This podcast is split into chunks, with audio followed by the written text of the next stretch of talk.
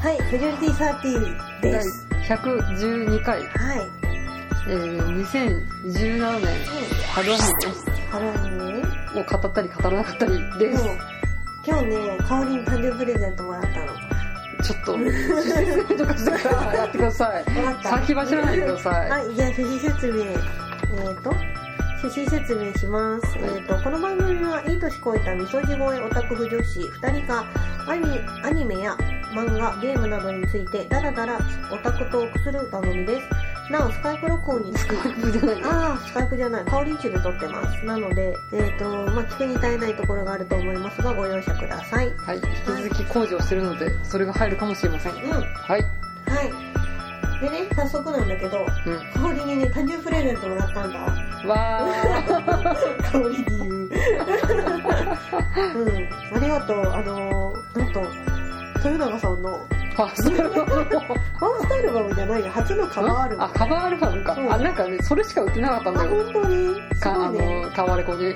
こう2017年の8月31日まで違うのこれいつ出たんだ2017年3月1日に発売されたばかりのあ、そうなの最近か。最近だねあ、最近か。すごいねあのスイートなロビンソンとか川口京子さんのあの桜とか、あの畑基博さんのひまわりの約束とかあと奏がね好きなスイッチの奏で私好きなんででそれを豊永さんが歌っているということで。ねなんか最近ちょっとあの優里のね、うんあの DVD のジャケット6巻がねうん。出た時にあの久保さんがね、あの花水木う。の曲をなんかすごく頭でループしてるみたいなんので、なんかそのツイートが出た後に、んその豊永さんが昔「花水木」を歌ってて、それが出回って、うんもうみんなわーってなったっていうもう、花水木がユーリオンアイスのソングになってしそうそうまうそあれですう、ね。ね、君と好きな人が100年続きますよみたいななんかまあそれはまあ置いといたとしてもうん豊永さんたちもだからねそうですね、お歌上手でしたね。ねあそうであのそれを言ったらですねあのコメントくださったんですよそあうそうあの以前私があのトッシーの歌がねあ、うん。好きですって言ったらあのコメントをくださってうん。この曲いいですよって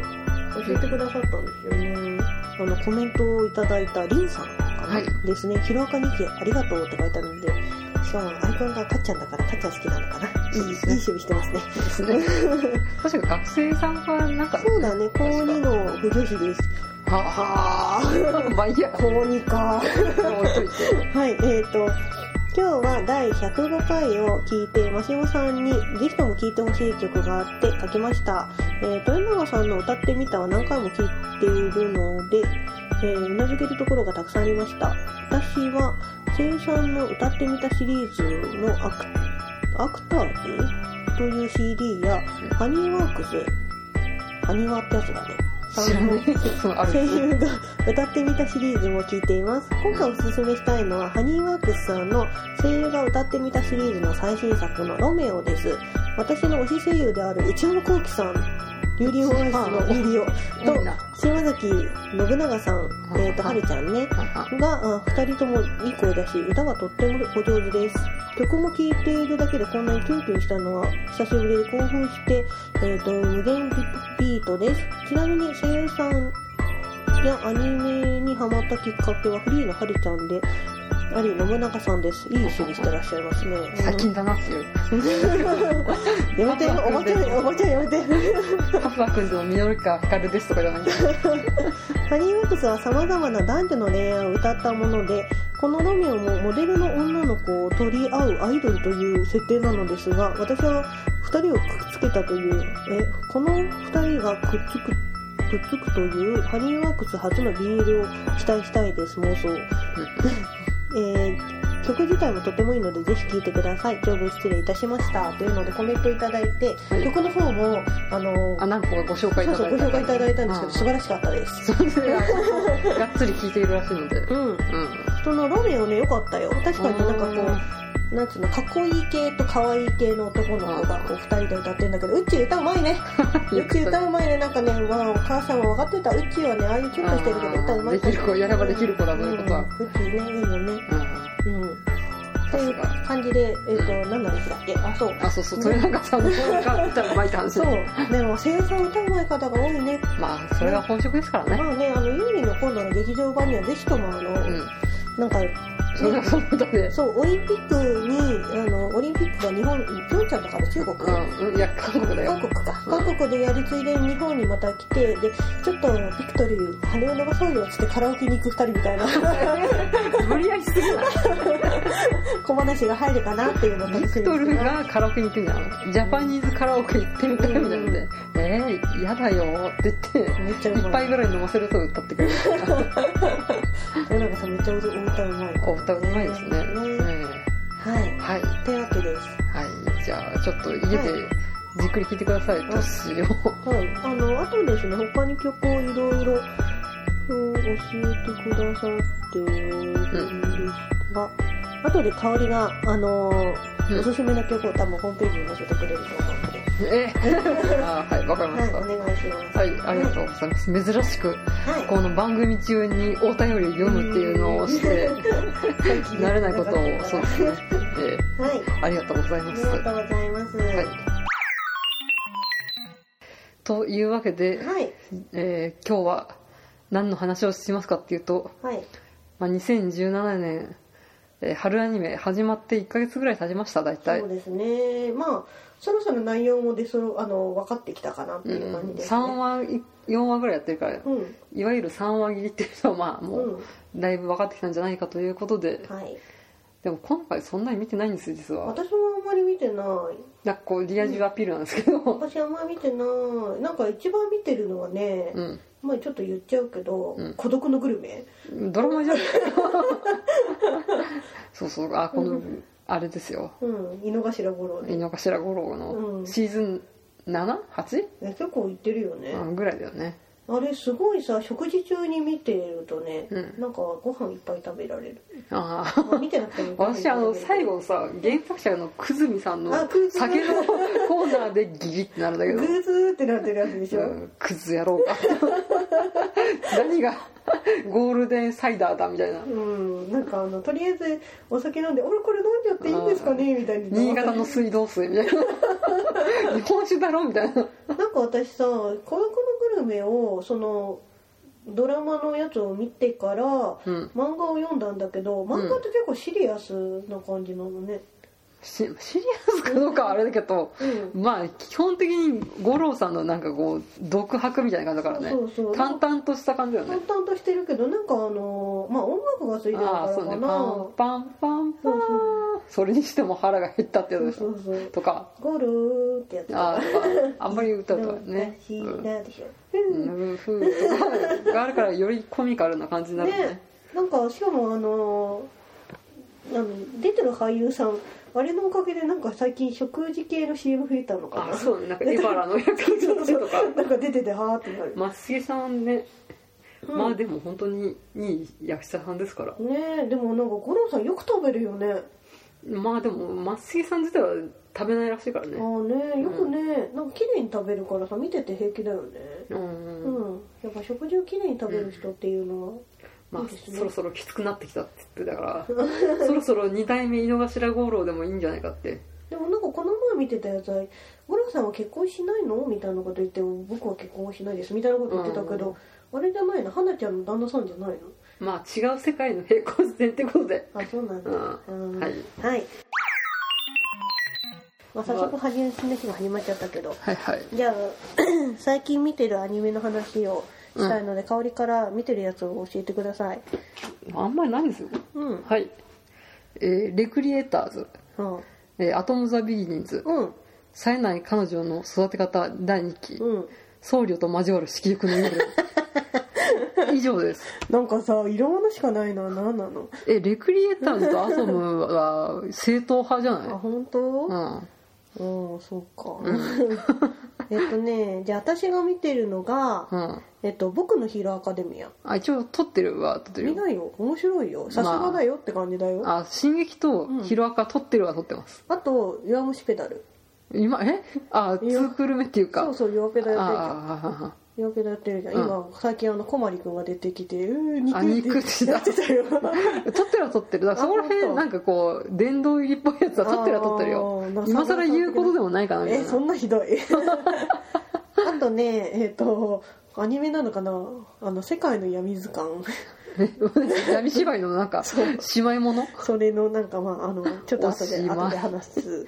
あと、えっ、と最近見てるのが「進撃の巨人うんあのアニまあメも見てるセカンドシーズンね」うん、うんあとえっ、と「エロ漫画先生」あータイトルだけはねうん聞くねエロ漫画先生と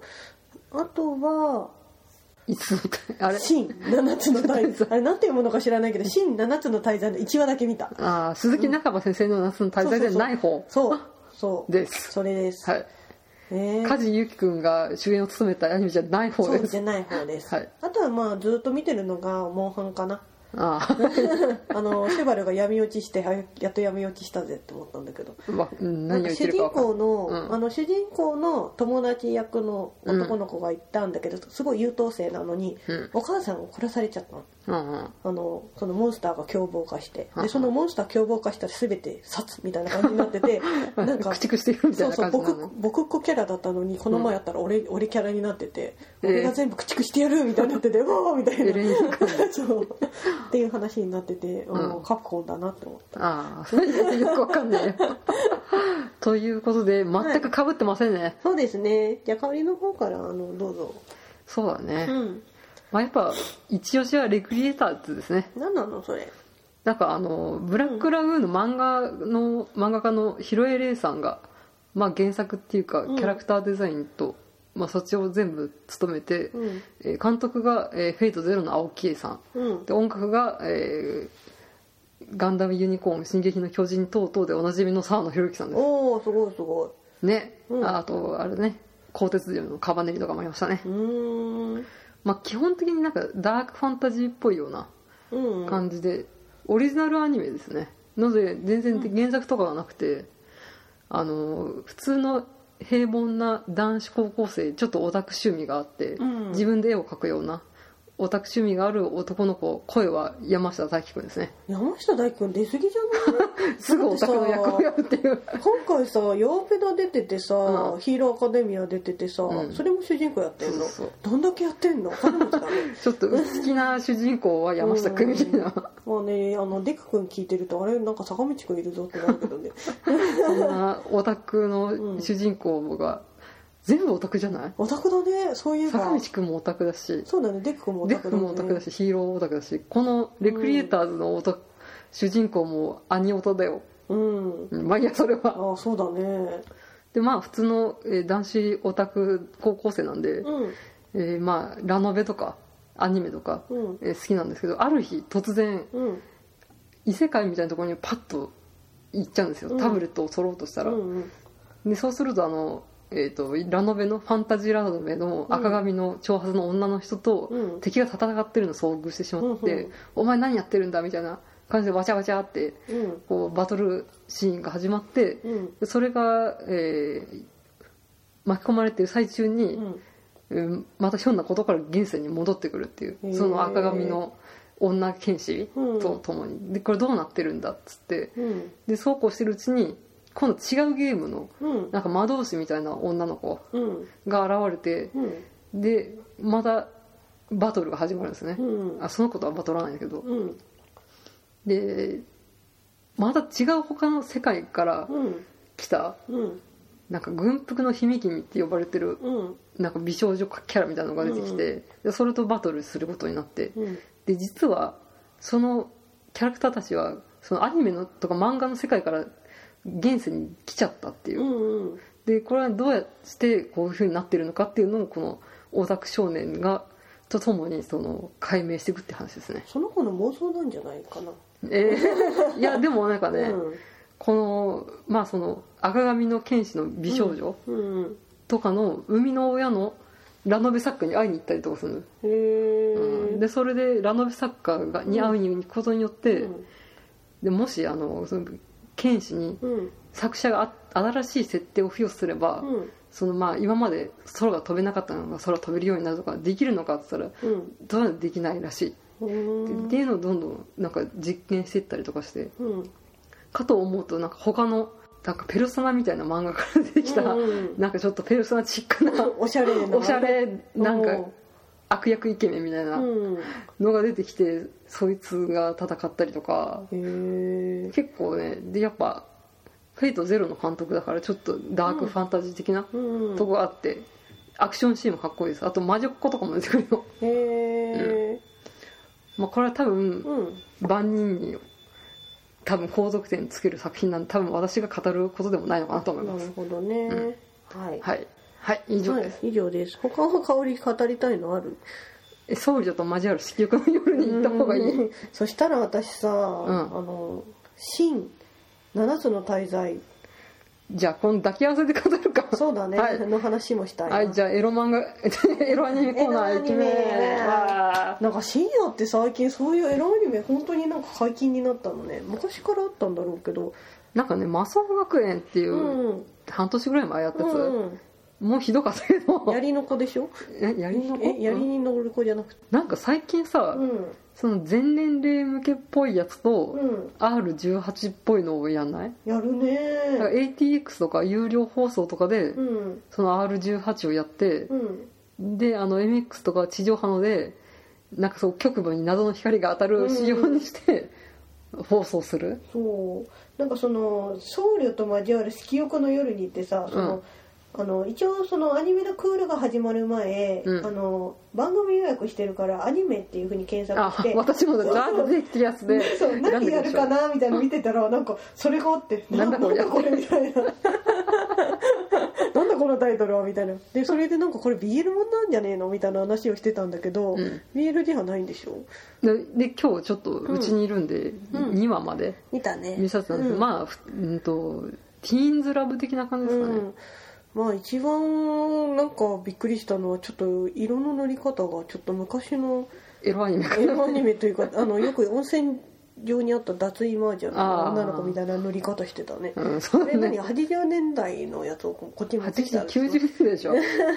80年代だったらもっとあそうかラムちゃんとかだもうんんねそうね、うん、90年代かなへー同級生とかかなみたいななんかテラってしてるよねで、うんあの薄紫色みたいなパンツとかこのパンツの色ってなかなか売ってねえよなみたい なリアル世界にはあんまりなあいんなまみたないいなよね、うん、本当になんか交わってたね、交わってたね、うん、でし かもあれだったね木魚大事なところは木魚だったっていうひどいね、うん本当にね、うん、ベロ中とかをしておりましてねうん、でもあれは5分アニメでしょそうそう5分アニメうん、なんか私が見たそのシーン7つの大罪は、うんなんかもうだいなんかね危ないシーンになると魔法陣がダンダンって出てき てそっちにびっくりするのあ魔法陣出てるみたいな乳首を魔法陣が隠すみたい なそうなんかねとある女の子がいきなりドーンって登場する時がお尻のアップで出るんだようんでもう画面いっぱいに魔法陣がバーンって出ちゃう何言ってるか何が何だか分かんないみたいなそうなんだっけ魔装学園もひ光が入りすぎて分かんないよみたい なもしくはなんだっけえテラフォーマーズの残虐シーンで、は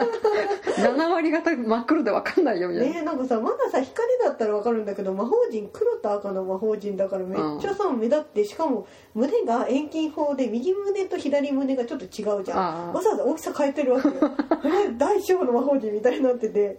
なんかねすごいいろんな意味であの面白いでもなんか一応見て、まあいっかなっつって見てうないんけど、一応切り縮みましたでも絵が綺麗だからなんかあの中学生ぐらいのね男の子がこうね、うん夫さんお母さんに、うっかり見ちゃね、隠れて見るにはいいんじゃないかなってそうだねイヤホンヘッドホンをして見てたら、後ろにお母さんいたみたいなそうなんか香りにちょっと見せようと思ってねなんか無料版みたいなやつ制作してたらなんかうん魔法陣が取れてるやつがあって、それダメですはあっつって閉じたっていうそうなんだこれっていうう、ん、あとまあ普通の公式 PV みたいなやつもまうんパンツ見えてあたねパンツ見えてましたね、うんはいそうだよね1話からねおっぱいペロペロしてたあですかすごかったなかなかなんか久しぶりに見たなってあ感ーじなんか魔装学園以降なんかうんエロアニメ解禁していいんだみたいなねえ感じになってるよねんか規制緩くなったのかなそれともなんか別にツッコミ入んないからやっちゃおうみたいになって そんな今はっちゃけててそのうち規制入る的なやつかあなあーそっかよ怒られるまでやろうみたいなそうそういうそやうそうつそうもうそれ言ったらエロ漫画先生もさタイトルだけ聞くと多いってなるよねそうだねまあでもなんかギャグみたいな感じなんでしょギャグ、まあ、妹ものうんうみんたいな感じうまるちゃんしか思いつかないけどま今るちゃん可愛いよねなんかねなんやかんやで見見ちゃうんだよねああまあ日常系なんでしょどうせうんと主人公の男の子がうん高校生にしてラノベ作家なんだよ、あちょっとね聞いたんだ、あ本当なんかこうえっ、とその紙絵師を取り合うんでしょあそうそうで、うんラノベ作家でで自分のなんか作詞を書いてくれてた人がエロ漫画先生っていううん先生だったんだけどその作品は完結しちゃったんだよねうんでそしたらなんかそのエロ漫画先生あ違うその主人公の男の子には家族がいるんだけど妹がいて、妹が中学生なのかななんか引きこもりでずっとお家にいるいたまま半年ぐらい顔を合わせてないわけようんでもお兄ちゃんはなるべく外に出そうと思って努力してるんだけどうんっていうところでそれとはまた別にそのお兄ちゃんがそのエロ漫画先生がなんかネットのチャット、うんうんなんかあの YouTube みたいなニコニコ動画みたいなやつでなんか書きながらいろんな人と喋ってるみたいなやつをうんうやっんてるのを見た時になんか自分が差し入れをした妹の部屋に差し入れをしたご飯がああ画面のそ隅に映っててあこれれこれは同一人物なんじゃないそうそうそうでそのままそのあの絵を描いてその妹、まあ、エロ漫画先生が絵を描いて、そのチャットを終わりにしたと思ったら画面切れてなくてそのまま裸になろうとして 「やろうバーバー」みたいな感じでなんかやったらなんか妹がああので紙絵師なのそうそう出てきて実はエロ漫画先生だっ先生だたうんみたいな話。あうん、なんか引きこもりなのに、うんなんであんなに可愛いのかなみたいなそれは漫画っていうかアニメだからですそうだねうん、うんうん、あとはね「世界の闇図鑑」はねうんあの、まあ、闇芝居なんだけ どなんとストーリーテラーがですねうん稲川淳二さいさい斎藤匠うんあれだよあの斎藤さんだよあのアリスがアリスの日村さんだよ、あうん、あ、あああ現実の俳優の方かそうそうそう今声優とうん漫画家とかそういうのを検索してたからああ出てこなかったのね、うんうんうん斎藤匠さんなのああ斎藤匠さんがこの世にはなんか切っては切れない闇の世界があるみたいなあなあその時はこれ図鑑を開くといいみたいな感じで斎藤作さんがいきなり出てはーんってなって、まああの内容はなんていうかあの闇芝居と同 じで大して怖くないみたいなでも夜中見るから意外と怖いかなみたいなあんまり怖くないあそうのあホラー好きだからねそうであのまあホラー好きでもホラー嫌いでも別に見てもはおーみたいな感じでそう終わること受け合いな感じの話なんだけど最後の曲が「目と目」っていう曲なの。うんうんずっと「目と目と目」って曲なんだけうどんうんその怖いよ曲があのなんだっけな「なんとかの哀れ」っていうなんかダブフォップ系の感じの曲の人でうんなんだっけ「ものの哀れ」うんっていう人たちが作ってるなんか「目と目」っていう曲なんだけど、うんうんなんか結構頭にずっと残るから撮ってみたら、うんあのその「目と目」っていうところは、うんあのその闇図鑑で使われてるんだけど、うんあ実はそこの「目と目」って言ってるのはあんまり曲の一番本当後ろの方だけでそうだあんまり曲のイメージが違っててあーあなんだここうれいう曲本当はこういう曲なんだみたいそなうそうなのであの闇図鑑見てハーってなってる人は目と目を聞くといいと思いまわすかんないいい曲だったよあそう曲の CM じゃないかいいといい曲だったよ、うん、ですかね、はいああとはまあ闇いやえっと「弱虫ペダル」と「僕のヒーローアカデミアは」ー山下君だなってそうだから僕のヒーローアカデミアはさすがのクオリティあだよまあねうんモンズあ違うかあれえっとマットハウスマッドハウスだっどっけちかだねボンズかなあボンズだねボンズだボンズなだなうんあの感じがボンズだなそうそうそう、はいなんかやっぱりさ丁寧に作ってるよね、まあねあのだってこの前一期やったけど一期さ3話ぐらい3巻ぐらい3で終巻ぐわっちゃらいっでたもんねうんそうそうそう実は大してやってないんだそようねそうそうで今10何巻出るんだっけ13巻そう今うちにあるから うん隣にゆらぎそうのゆうなさんがありますけどうんうんまあこれもねうち出てるしねあーのそうですねええうち適役で出てるからねあうーんどういうふうに入ってくるかが楽しみですけそどうでねすねもう一番気になるのはあの常闇くんあがー細谷さんだから、うん細谷さん救急しちゃって大丈夫かなっていうあーそうだ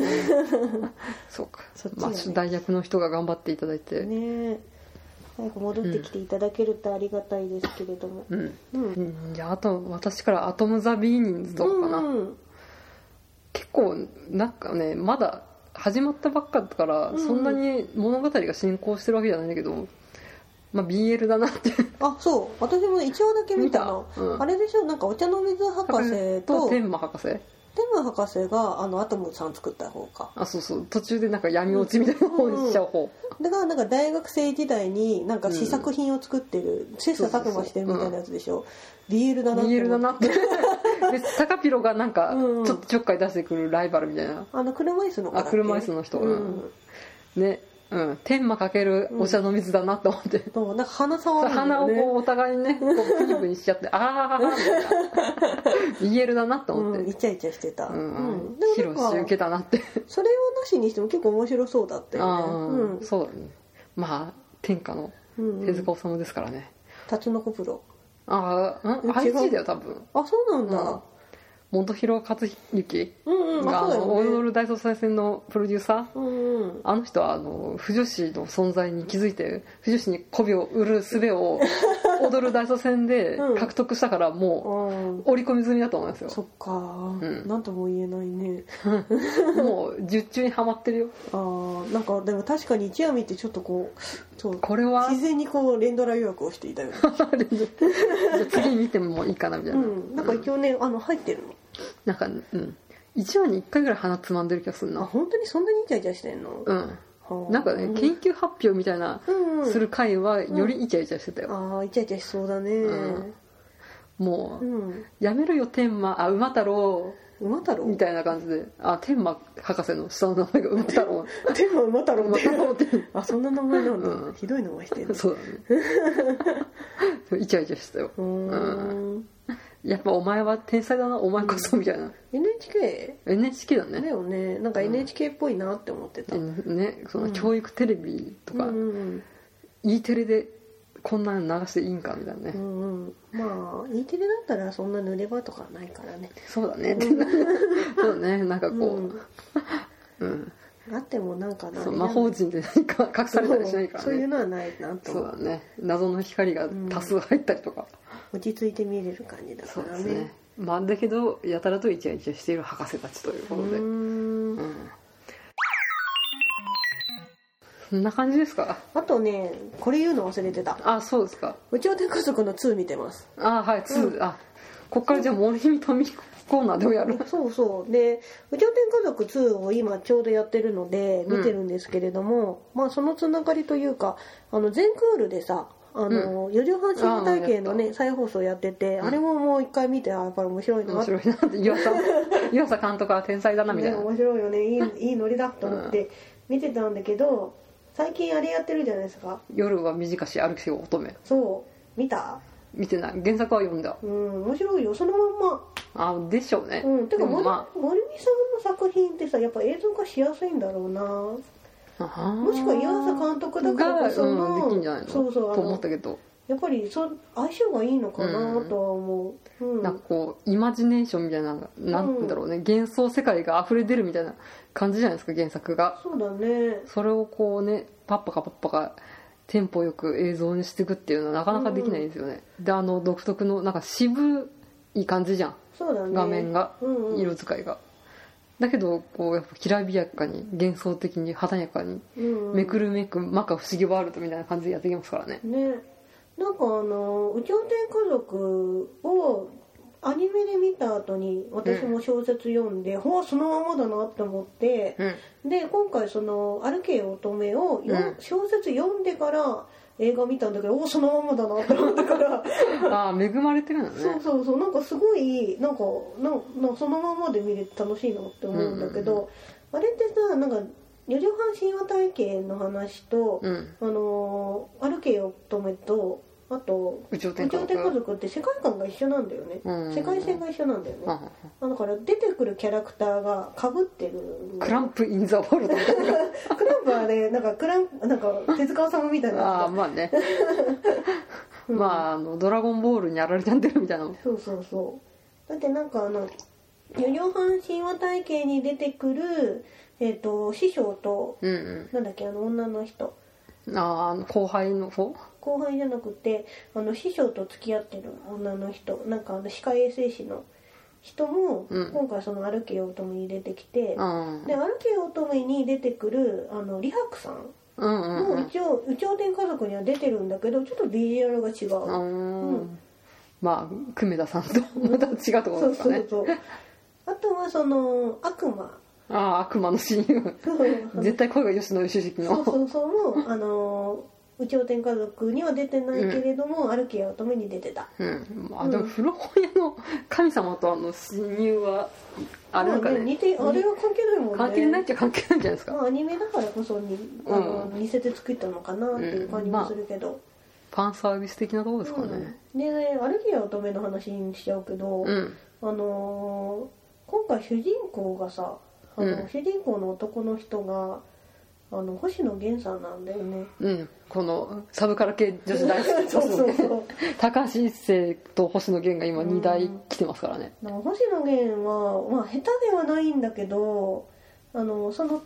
星野源役の先輩うんうんとの友達でなんかあの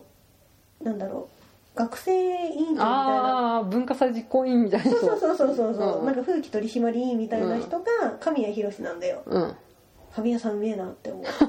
神谷さんが先輩でもよかったんじゃないかって、うんそそうしたら4畳半になっちゃうからうなんかねすごいそれ違うよあの四畳半神話体系の人別の人だよ別だっけあれだよあの浅沼さんだもんあ言ったけどあれだよあの四畳半神話体系の主人公は浅沼さんで、あうんで今回有頂天がうん桜井さんじゃんうんダイヤのエースでいうところの倉持くんとみゆきくんだからねそうですか知らね えよ知らみんねな知っえてよたあれそうなんだよ同級生なんだよ二 人無理やりすぎでしょえー、うんまあ森見作品そうのそうでもなんかやっぱりあの星野さんは下手ではないんだけどアニメってなるそとうちそょうっとそうってそういやうっぱ感じりあのうーんってなるのかなってあとあの黒髪の乙女が花澤香菜ちゃんって可愛いんだよ、可愛いでしょうねそうそうでしょうねで神谷さんって星野源みたいな感じになるからあーなんかちょっと違和感あるなっていう、うんまあ、ああいうなんかこう朴突とした感じの喋り方とかは合ってんだろうけど、うんっていう感じううんんまあまあ悪くはないんだろうなと思うんですよ、うんうん星野源の演技もきっとあとはなんかパンツ番長だっけああはいはいなんかお笑いの人なんだよね、うまかった全然違和感なかったうんよ、うんううんんへえ大画面で見たら楽しかろうね面白かったうん、うん毎回ぐらい見たいな、うんやっぱり映像が綺麗だしうんうんあとあれ出てたジョニーがうんあの四畳半神話体系で、うんあの性欲の権化みたいなやつあでーなんか「あー」みたいな感じのやつがカウボーイで出てるのを知らないジョニまあ私4畳半見たのも何年も前だーかなんらかあれは今回撮ってはいるよ出てましうん、たようんまあ、今回さ「有頂天」の話に戻るけどうんうん今3話まで見たんだけうどんうん結構淡々と進むのねと思ったよああそうだよ、うん香りあんまり見たことなかったんだもんねいやなんかね4畳半と「歩けよ乙女」とあとう「んエッセイ」とかうんうんあとなんだっけ「太陽の塔」って書いてたよねえわかんないとあとなんだっけ「走れメロス」うんうんなんとか版みたいな、うんな何冊か読んでるんですけど、うん割ともうテンポよくどんどんどんどん進んでいくみたいな話あがー多いイメージだから、うんうん結構まったりゆったりはんなり日常摩訶不思議みたいな感じで、そうだね、うん世界とはこうあるべきであるうん、良きかな良きかなみたいな感じでしょそうだからうんなんか桜井さんのあの、うんこうなんつうの優しい口調だからこそ合ってんのかなっていうのもある、ちょっと寂しげだよね「そうだ有ね頂天」ってうん「有頂天」って言ってる割には有頂天家族で結局そのたぬき4兄弟の話なんだけど、四4兄弟のお母さんはいるんだけどお父さんが亡くなってるんだよねたぬき汁にされてそうしまそううそうそのたぬき汁にされたお父さんの影が結構その4人の中に強く残っちゃってるその寂しさがあるんだと、うんうんでそれぞれに自分に責任があのお父さん殺しちゃった責う任、んをか変えててうんでちょっと秘密があったりして、うんまあその兄弟に言えない兄弟に言えない秘密だから こそ、うん、でで、今日ね3話で見せしてもらってさうん、 「あマシモさんこれ兄弟ものだから好きなんだな」 ってだって兄弟いいじゃん私はうん八一郎と矢三郎が好きです三男と四男、三男と一男一あ男澤部さんね長男うんうん、ちょ声優で言ってもらえるとまえっだ、と桜井さんと諏訪部さんですねあうん長男が諏訪部さんで次男が吉野義行、うん三男が桜井さんで四男が四男がえっ、とえっ、とね八代が中原舞ちゃんだあああ舞ちゃんなんだあれだね舞姫の舞ちゃんだね知らねえ舞乙姫舞乙姫はそれああ二期だねあそうですかそっかそっかえーじゃあやっぱすあの長男とうん三男か、三男三男うんまあ次男もいいんだけど二男あの次男かける長男でもいいああ長男総受けちょあの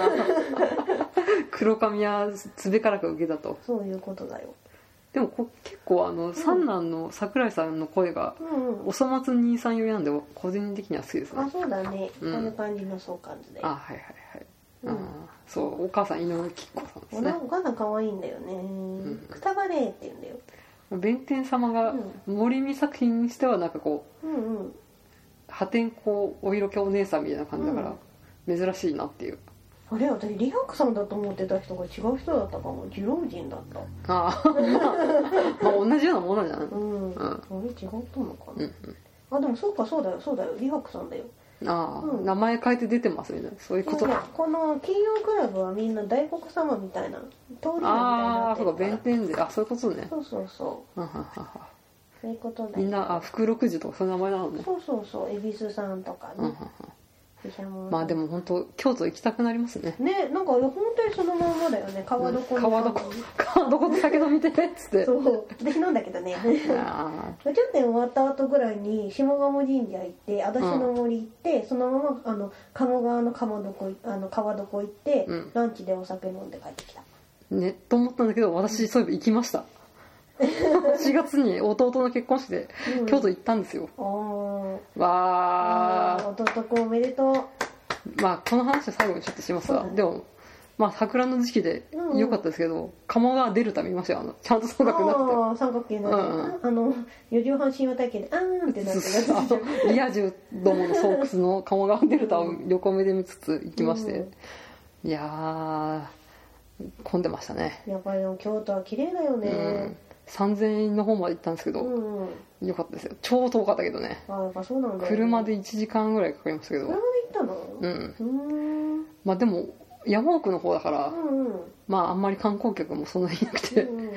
まあいいんじゃないですか穴場的な感じでなるほどねうんうん京都を観光するには自転車が一番いいって言われるけどねああそうだねあの車だとレンタあの高いし、うんあの狭いから混むし、うんで歩きで行くと遠いしまあまあでも歩くのもね、風情があっていいんじゃないですかねいやでも遠いよああまあなんかどっかからどっかに移動するのはねねそううんそれだと自転車が一番いいってうん言ってたよ、まあ今の時期はいいでしょうね、ねまあねうん本当に鴨川はね結構有頂天家族も出てきてあそうそうでなん金か曜クラブはいつも川床で宴会してるしやってたね、うんあとあの今回2期やるにあたってうんなんか京都となんかなんか観光組合となんかあタッグコラボをしてん組のんでやってるね CM やってるねうんうんまあまだ有頂天家族はなんかこう森見と美穂も京都出身だしうんうんうん一般人もとっつきやすいんじゃないでしょうか、まあね京都大学だしねううんんうんそうですねあそう森見と美穂のエッセイのまんま四畳半神話体験みたいな生活を送ってるからいいよああそうだよねだってうあんの学生寮ってもともと住んでたとこなんでしょその森見と美穂はあの人竹の研究をして て、竹うんうんなんか農学部かなんかなのだっけ、でそれで日々うん悪友たちとわちゃわちゃしてるみたいな、へえそういうふうなわちゃわちゃした中の誰々君が実宅を訪ねてきてくれたみたいな、うーんこれって4畳半の続きなんじゃ ないかなまあそれに通じてるものはあるんだろうけどねううんまあ4畳半っていうか森見作品の主人公は全部森見富彦自身だよね、あまあそうだねよりおはん体験の主人公もうんあのー歩けよ乙女の主人公も似たような感じだからね眼そうね鏡かけて黒髪ででこもじらせてそるうそう文学青年っていうそうだね、うんで黒髪の乙女に憧れを抱いてるみたいな天然ちゃん好きなのねうん天然ちゃんうんそっかそうだねそうねうんまあじゃあこれから「宇宙天家族」はうん一挙上映するらしいんで、見ようねあえなんか目が座ってるけど見ようねう長男かけあ違うか三男かける長男なんだねんはいはいぜひとも見てほしいと思いますうんあとはね、うんまあ、最後「進撃の巨人うん、いきなりあーアニメやってるから」アねニメをね、うん最近なんか金曜日の夜とあれ土曜日の夜と日曜日の夜にやってんだっけなんか2夜連続でやってんだよあーそう確かい一期と二期とかそういうこ違うと違う違うあの同じ話を多分あ MX ーそとう別のテレ東みたいなそうそういうそこうとそうでやっててなんか見てるんだけど、うん面白いね今さらでも話があの絵が怖いじゃんなんかまあ壊ねれちゃうとか,血なんか、とかはすぐ出るしねそうそうそうでこ足とか食われちゃうしなねんか塔でさ先輩たちうわなんかあーお父さんって言って壊れててあお父さんって思いながら見てたんだけど、うんだからなんか見た後にネタバレサイトい一番見ちゃいけない言い方してんだけど、ネタバレサイトに行ってそのネタバレをあーあらすじを見てからあーなるほどねってあこれがねみたいな感じになってまた見るっていうのが面白いそうですか反数するってこと半数っていうかその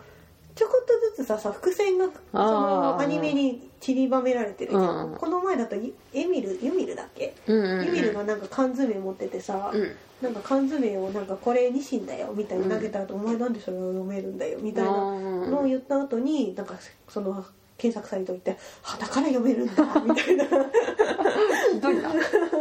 でも面白いね、うんでも絵が怖いんだよ今ちょうど22巻がありますけど、ね22巻なるほどってなったいきなり22巻読んでんのうんええでも私3巻まで読んだよ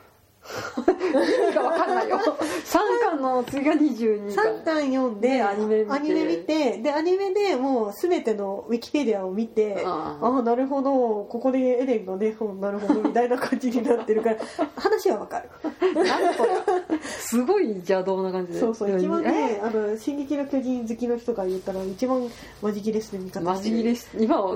普通に原作全部読んでんのかと思ったよいや怖いんだもんだって食われるじゃん、まあねモうんグ食われるモグってされるじゃん、すぐなんか足とか食われてそうそうそうちぎられたりとかするよねゆゆ腕とかさなんかうん怖いのは一番は人間だみたいになってるしさ、ああそうね最近までねうん、なんか政治のごちゃごちゃみたいなのをここうん5巻ぐらいやってたんですけど、うんうんやっと物語が動き出してう、ーんうんなんか新たな第2部っていうか終章に向けて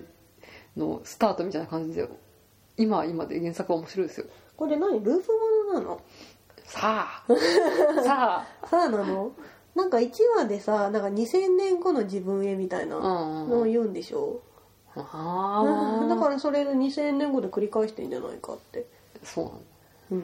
てたよあ っていうふうにね検索サイトに書いてあ った全然ネットの人になんか、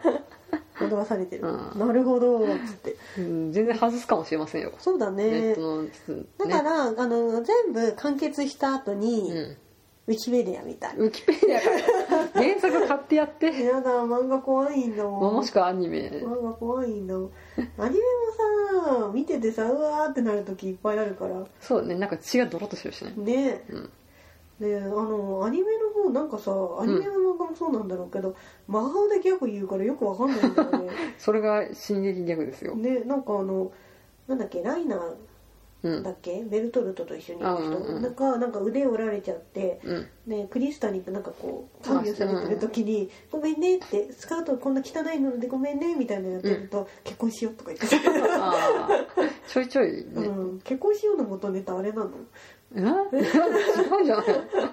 あー、うんまあまあまねあまあでもたまにしかないからほぼほぼギャーわーみたいな、うんなってるね、 うん、感じですからね怖いまよあでもね、と謎が明らかになってきましたね、うんねなんか面白いねうん、今 更だよ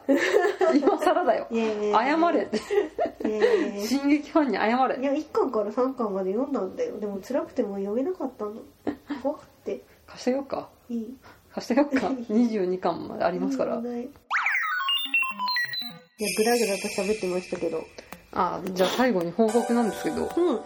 私事で、はい。えー大変恐縮ですがはい。弟の結婚式に、はい。えー行ってまいりましたあわーーまあ報告ということで、はい。えーさせていただきまあ、す先生お願いします。ちなみに義妹と会ったのは、はい。まあ、結婚式で、あのー、先に教会式だったんで、うんうん。先に新郎がこう来てるじゃないですうか、んうん。入来てるんですか入場、うん。でその後新婦がお父さんとこう腕を組んでこう入ってくるやつ、うん。うん。あれで初めて会いましたええ普通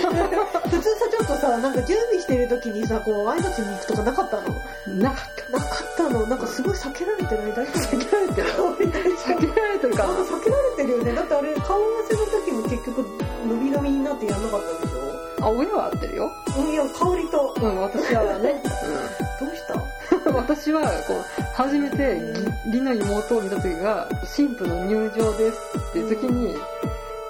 初めて見ましただって兄弟って結構大切よ後々さ、うレタが承認になってもらうかもしれないで義を立てるとかねそうそうそうそうだってあれだよなんかあの奨学金奨学生あの奨学金と学か資保険そう学習権じゃなくてその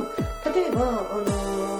自分の子供が大ん学に入るけど奨学金が欲しいっていう時、あの自分の親とは別に保証人立てなきゃいけないから兄弟とかが必要になってくるんだよあそういう時に話できんのそれ大丈そ夫ううちのいとこが家を建てる時に王子だからうちのうんうん父親がすぐ第三保証人みたいになってましたそうだよそうだようんうちの兄だって奨学金借りる時におばはなってたのあ あいうことがあったんですけれどまあえそのあと、まあ、披露宴があって、まあ、だけど高砂にいるじゃないですか新郎新婦ってだからまあ軽く挨拶しただけですよえねえー、でも香りちょっとさ憧れてたじ ゃんどうしたねっていうね、えどうしたのかまあでもなんか弟がうんその奥さんのためにうんティアラを作ってくれたっていうのを披露してて、うんそれをつけてうんあのウェディングドレス着てたんですけどあの弟がティアラを ね とかなったりとかしてあーまあそのティアラをもらえるような女子なんですけれど うんでもちょっとリアルな話さ弟くんから「ごめんな姉ちゃんこんな感じで言う」っていう話はあっじゃないですたのなんかちょっとないがしろにされてんじゃないの大丈夫で、まあそうやって、うんえーちょっと会話をする機会がちょっとはあったんですけど、うんえっ、とあの弟から奥さんが「あのお姉さんあの挨拶遅れてしまって申し訳ございません」あの、いろいろ伺っています。これからもよろしくお願いしますって。いろいろってなんだよ。 いろいろってなんだよってえいーう。とまず台湾にが好きで、で女子で、オタクで。そうそうっていう話をされたのかなそうだへね。ーいい年こいてこんなんですよ、みたいな。あねあ。本当にっていう感じえで、まあ、無事に義理の妹と弟の、えー結婚式は終わりまして、まあ、一番ーうん話したのは、その義理の妹のおじさんっていうか親戚の一人にはいるちょっとこう調子者のあそうそうそういるよねあ、お姉さん飲みますね。 自分、タバコと酒やってて、タバコは去年やめたんですけど、酒はやめられませんよね、みたいな話をね。おじさんは多分63歳ぐらいだろう けど、ことさらどうでもいいよ一番どうでもいいよねおじさんお じさんってね、その結婚式以外で会わないじゃんあ、ほら、もうこれからあなたとはもう多分接点ないですよみ たいな感じになってるから一番喋ったのはおじさん。ううんそっかん。香りが大人になったじそうね。これから、ゃんうんちょっと徐々に接点ができるといいなと。 LINE のアドレスとか聞いた聞いてないです。つうか、LINE ややっっててなないい。もんねメアド聞いてないですね。ああえそれ大丈夫なのね、渡せるかな、すぐみたいな。なんか、ここまで帰りに渡すみたいな感じそで。のまま忘れられてくるんですようんなんかぐしゃぐしゃパッて。 そんな全面対決してるの かなまあ遠方に住んでるからあんまり接点ないと思ってるからねそうですか。うんそう、連帯保証人の時が。そうそう連絡の人の時に「私はなりませんよ」みたいな感じで、あのその時に不義理をこう流れたりちょっと遺産相続や。一番少額の遺産相続が揉めるでしょ。あそうそうそうだからお金持ってる人は分けられるけどその額の人は分けられない骨肉の争いが、なんか、あこれらしいよ、うん大した額じゃない遺産で送ろうっていこれうね。らしいよ楽しそうだねどうましたよね。小学遺産相続問題が勃発したら。負けられない時とかあるからね。うち、ね、まあいいや。うん。そういう。いうわけで、は。無事、えー、顔合わせかっこ合わせないうん終わりました。あんまり私は顔合わせとしてみたいな。ダメないよ。一緒に台湾とか行かないから。まあそこまで仲良くなる必要はないとは思うけどさ。うん。LINE ぐらい交換しないメールで一回ぐらい挨拶するとかなかったと、なかっそれがないのもちょっとおかしいよね。た。なんか、いろいろ、そう、そのいろいろ言われた弟君時がに、何何を言ってるかだよね。あの女とは関わるな。そうそうそう。もしくは弟君が自分の恥ずかしい過去を暴露されるのが嫌だとか。いやー、でもあの人ね、うん早々に脱走化したから、んそそんなに恥ずかしいこと少ないんだよ。っか、可愛かったもんね。学校に来ててね。趣味のカメラとスノーボードだからね。あー、リアリア充充。リア充だわ。えー、マジかよ。嫁と会ったなるそのもうん会社の先輩に紹介っていう、あー、リア充。普通だよ。なんかもっと、な、なんかね、うん。コミケで会いましたみたいな、そういうのを期待してたんです けど、あー、ないね。ないか。あとインターネットで、あと弟はネカマのふりして、彼女は男のふりしてて、なんか会いましたとか、オフ会だったオフ会であった実は逆だったみたいな。あーないねないねって、うん、普通に、ね、先輩の紹介だそうです。はい。はい、はい、お疲れ様でしたお疲れ様した。 まあ、京都はすごい良かったですよ。はい。うん、あーじゃあ、この香り、顔出しそうだから切ろうか。ちゃんと、じゃあなんかかわいそうな人みたいになってるでしょ。うん、じゃあ、お疲れ、香りお疲れ。えーと、ピュリティサーティーではお便りを募集しております。ご意見、ご感想はメール、ツイッター、ブログ、コメント欄、またはツイッター、ハッシュタグ、ピュリティサーティーまでお寄せください。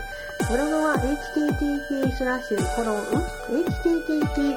コロンスラッシュスラッシュフジョリティサーティーポッドキャストシーサー .net メールはフジョリティサーティーアットマーク gmail.com です。はい。はい。というわけで、まあ最後の最後の香りのなんかちょっと悲しい話 欲しくない。ちょっとかわいめでたい。めでたい。いや、めでたいはめでたいけどね、そこまでね、ないがしろにされたら私切れると思う。なんかね、そういうお祝い事のところで挨拶っていうのが一番ケチるのが一番ダメだよ。うん。まあいいや。うん。うん。でよ。はうい。ん。閉めてください。香はい。えっと、以上のお相手は、マシモと、りの。みそじ越えオタク婦女子二人でお送りいたしました。じゃあ、香りの、うん。あの、これからの、うん。人と祝して、乾杯乾杯。何 あ、もう気を落とすな。だから、気落ちはしてないってば。